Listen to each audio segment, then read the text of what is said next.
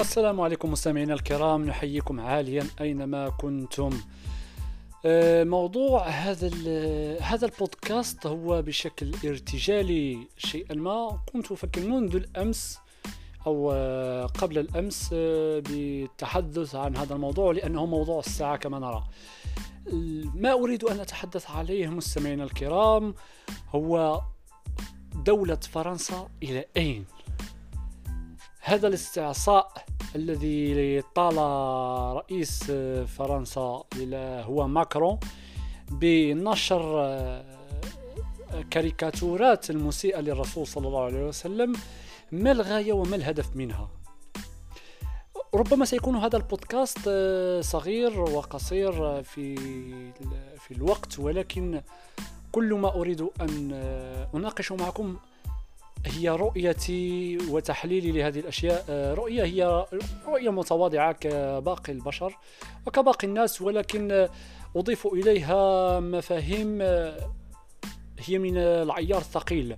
فسأقوم بتحليل الوضع تحليل اقتصادي وسياسي يعني بمعنى بمعنى آخر الاقتصاد السياسي. من منكم مشاهدا آه، مستمعين الكرام أعتذر قرأ أو أحيلكم إلى كتاب قراءة كتاب لميكيافيلي كتاب الأمير. هذا الكتاب يعطي ما يقع في فرنسا الآن. النصائح التي قدمها ميكيافيلي للأمير للتربع على العرش والبقاء على عرشه. كما نلاحظ فرنسا في الآونة الأخيرة من فترة ولاية ماكرون تخبطت في أزمات اجتماعية واقتصادية كثيرة منذ ظهور السترات الصفراء وفرنسا آه، كما يقال تتخبط في الأزمات الاجتماعية واقتصادية منها. إذا آه، هذا مجرد رأي آه، شخصي بمعنى آخر. كل ما أراه هو أن ماكرون يحاول خلق ذلك ذلك العدو الوهمي ليبرر فشله. بمعنى كيف يعقل المجلة التي تقوم بنشر آه، آه، تلك الكاريكاتورات المسيئة للرسول صلى الله عليه وسلم أيضا هي في حد في حد ذاتها آه، تقوم بنشر كاريكاتورات مسيئة لعيسى المسيح ومسيئة لباقي الأديان بمعنى ازدراء الأديان. فتلك المجلة تقوم بازدراء الأديان. ولكن لما بالضبط تم اختيار في هذا الوقت وفي هذا المجال من من من من من السنة مع نلاحظ آه، اقتراب نهاية ولاية ماكرون ماذا جرى؟ لماذا يتحدى كل هذه الأشياء؟ ونحن نعلم علم اليقين بأن جميع الأنظمة ليست هي التي تحكم إنما العامل الاقتصادي كما قال كارل ماركس آه، الاقتصاد هو محرك التاريخ. يعني بعبارة أخرى الشركات العملاقة التابعة لتلك الدول أو ذو جنسيات تابعة لتلك الدول هي التي تقوم بإلغاء قوانين أو وضع قوانين جديدة. كما نلاحظ في على ما أعتقد 2016 قام آه، دونالد ترامب آه، أو 2017 قام دونالد ترامب بتعديل قوانين معينة ب على مستوى الضرائب الشركات الكبرى من تخفيض الضرائب الكبرى مع إعطاء آه، بعض المال. له هذا مجرد مثال واضح للعموم يعني بعبارة أخرى الذي يحكم ليس هو الرئيس وإنما العامل الاقتصادي المحرك الاقتصادي لتلك الدولة أو ذلك البلد هو الذي يحرك. وأرباب الأعمال الشركات الكبرى هم الذين يحددون المسار السياسي والاقتصادي وحتى الاجتماعي لباقي لبعض الدول. إذا مستمعينا الكرام ما أريد أن أناقشه؟ هذا التخبط الاجتماعي وهذه الأزمات الاجتماعية والاقتصادية التي تعيشها فرنسا فما ألاحظ هو أن ماكرون يحاول تبرير فشل ولايته بردة فعل ما يقوم به حاليا ما نقوم به حاليا ألا وهي مقاطعة المنتوجات الفرنسية. عندما آه، عند لقد قامت وزارة الخارجية الفرنسية خروج بخروج ببيان آه، ندعو الدول الإسلامية لعدم مقاطعتنا ومن قاطع فهم ينتمون إلى جماعات متطرفة. يعني إما أن تستهلك منتوجهم وإما أن تصنف ضمن خانات آه، خانات التطرف. هذا خروج واضح. من حلل ولو قليلا ذلك البيان سيلاحظ أن إما معي أو ضدي. بهذه العبارة. وماكرون يحاول كما قلت يحاول تبرير خلق ذلك آه، ذلك العدو الوهمي لتبرير فشل ولايته. وهذه الأزمة المترتبة عن مقاطعة المنتوجات الفرنسية ما هي إلا نقطة في كأس من الفشل بالنسبة للأزمات التي تمر منها فرنسا. لذلك أدعو مستمعينا الكرام إلى الالتزام بمقاطعة منتوجات الفرنسية لأن كما قلت العامل الاقتصادي هو محرك وسيقوم إن شاء الله وإن شاء الله سيقوم بالرد أو آه، سيقوم بالخضوع لتلك لمطالبنا ألا وهي عدم مساس بمقدسات أيدينا كيفما كانت.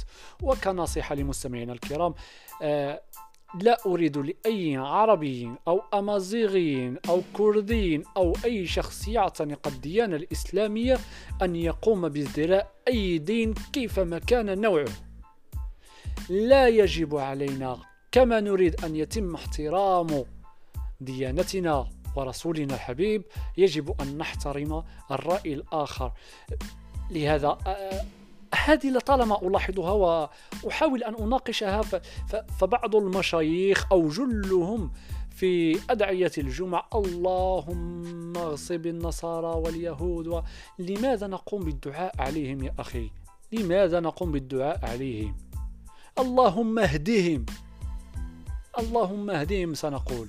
نحن ليست لدينا القدرة غير أن نقوم بالدعاء لهم وليس عليهم مستمعينا الكرام. لهذا أريد فلنحترم الإنس الإنسانية كما كانت فلنحترم أي ديانة كيفما كانت فلنحترم معتقدات بعض بعضنا البعض فلنحترم آراء بعضنا البعض. إن احترام الرأي واجب والفكرة تناقش مستمعينا الكرام. لذلك أريد أن أقول لكم هذا لا يتم استدراجكم نحو آه، نحو أشياء آه، ليس لها أي معنى أو أفكار ليس لها أي معنى. ونحن لا نناقش ماكرون بصفته شخص أو عدونا بصفته كشخص وإنما بسبب ما اقترفه وإعلان الكاريكاتورات مع بحماية الشرطة. فهذا يسمى ازدراء للأديان. فكيف تريد مني أن أحترمك وأنت تقوم بالمساس بديانتي؟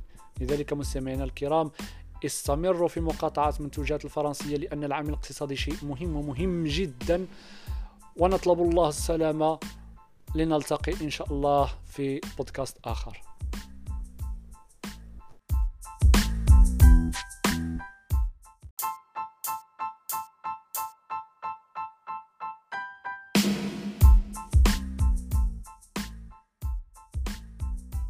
إن الفاعل الرئيسي في قصة تايتانيك كما نعلم هو جبل جليد العالي. ولكن هذا الجبل الجليدي المتربص في الخفاء لم يكن الهلع المميز لتلك القصة المرعبة من بين قصص الرعب أو كوارث كثيرة مشابهة. الرعب في حقيقة هو كل اضطراب الذي حدث هنا في قلب باخرة فاخرة مثل عدم وجود أي خطة معقولة وناجعة لإخراج الركاب وإنقاذهم من سفينة غارقة. أو نقص واضح لمراكب النجاة أو أطواق النجاة.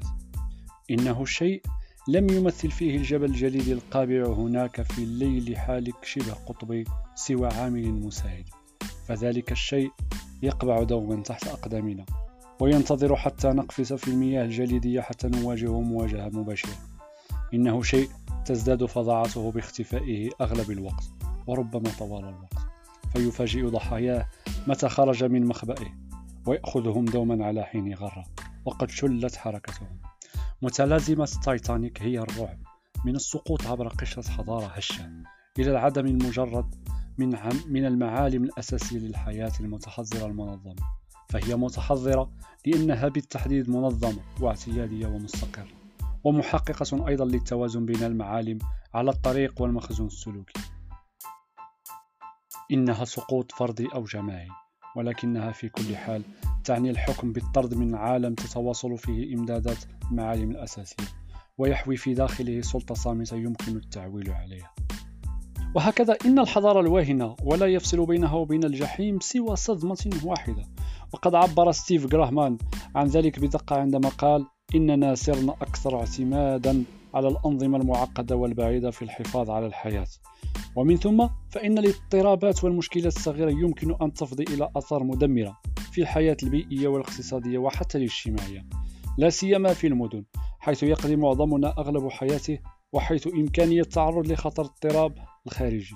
وهكذا فإن انهيار شبكة بنية التحتية الحضارية السليمة يثير الرعب والخوف من انهيار النظام الاجتماعي الحضاري السليم على نحو غير مسبوق. ففي هذا الزمن صار الخوف من تعطل الخدمات الحضارية على نطاق واسع. مرضا متوطنا يعني منه سكان يعاني منه سكان المدن الكبرى كافة. نعم مرض متوطن وجزء من الحياة اليومية ولا يحتاج الأمر إلى كارثة كبيرة. فحادثة صغيرة كفيلة بإحداث اضطراب شامل وقد تأتي الكوارث من دون إعلان. ولن توجد أبواق تحذر من أن الأسوار الحصينة للمدينة آلية إلى السقوط. فما أكثر الأسباب الباعثة على الخوف وما أكثر الأسباب الداعية إلى الاستغراق في الأصوات الموسيقية الصاخبة بما يكفي لكبت أصوات أسوار متصدعة وهي تنهار.